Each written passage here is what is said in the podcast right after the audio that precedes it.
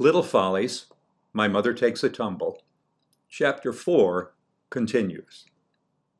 Mr. Beaker began fiddling with his pipe, poking and pounding at the tobacco with a complicated brass tool that my father suspected was a prop, something that Beaker used only when he had an audience. At home, my father knew, from standing on his toes and looking into Mr. Beaker's kitchen, he smoked mentholated cigarettes and lit them with ordinary paper matches. My father passed his hand over his mouth, but his eyes were bright above it, and I could tell he was grinning. At first, said Mr. Beaker, leaning toward May and holding up his index finger, I thought I knew what he was after. I figured that he wanted a little flattery, a little titillation. Whitey raised both eyebrows, as my father had done earlier. I tried it myself. This is a family bar, he said. You have to watch what you say here.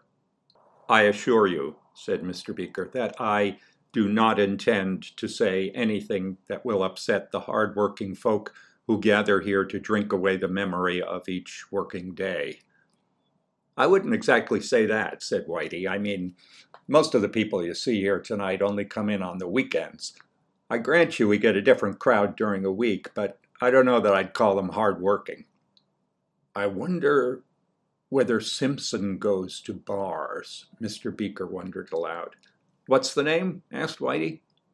Mr. Beaker took from his pocket a brass lighter, a miniature reproduction of the sort of torch used in those days to solder copper pipe. At the back, above the little handle, was a lever that could be pumped to raise the pressure in the fuel container. From the top, a nozzle projected horizontally, terminating in a perforated sleeve, and just in front of this sleeve was a striking wheel that, when spun, produced a spark from a flint held just below the wheel in a cylindrical flint holder. When a valve was opened, fuel was forced through the tiny nozzle under pressure, and the atomized fuel rushed through the sleeve where it mixed with air drawn into the sleeve through the perforations.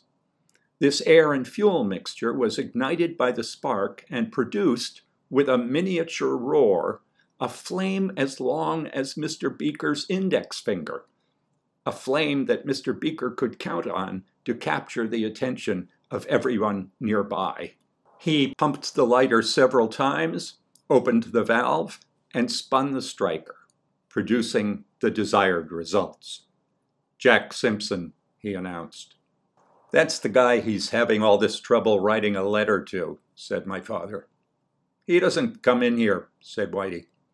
What's the name? asked May. Simpson, said Whitey. Jack Simpson. What does he look like?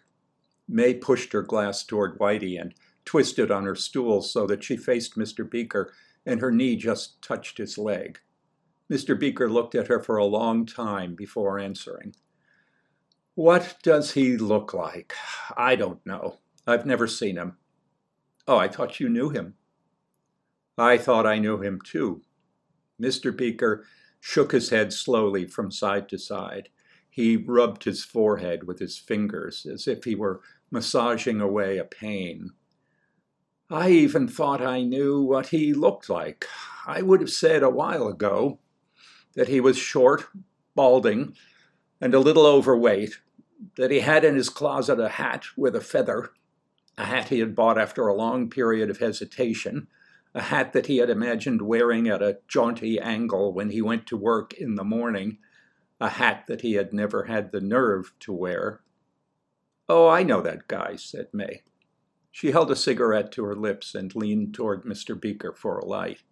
She lost her balance on the stool and had to steady herself with a hand on his shoulder. I think my husband, who died, used to know him. Mr. Beaker sighed through his nose and lit May's cigarette with a match from a book on the bar.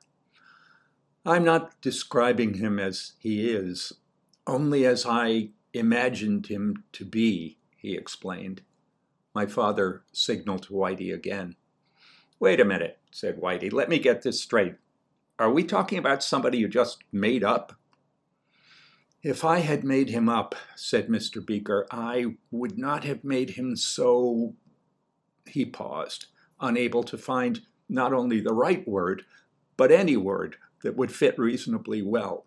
He looked at May, who was waiting for him to finish the thought, and at Whitey and my father, also waiting. Then he looked at his drink. Hard to describe, suggested May. Bald? asked my father. Fat, said Whitey. Mysterious? asked my mother. Hard to control, said Mr. Beaker. My father saw the opportunity that he had been waiting for. His hand shook when he raised his glass and he spilled a little beer on the bar, but he succeeded fairly well in making himself sound as if a small and inconsequential idea had just occurred to him.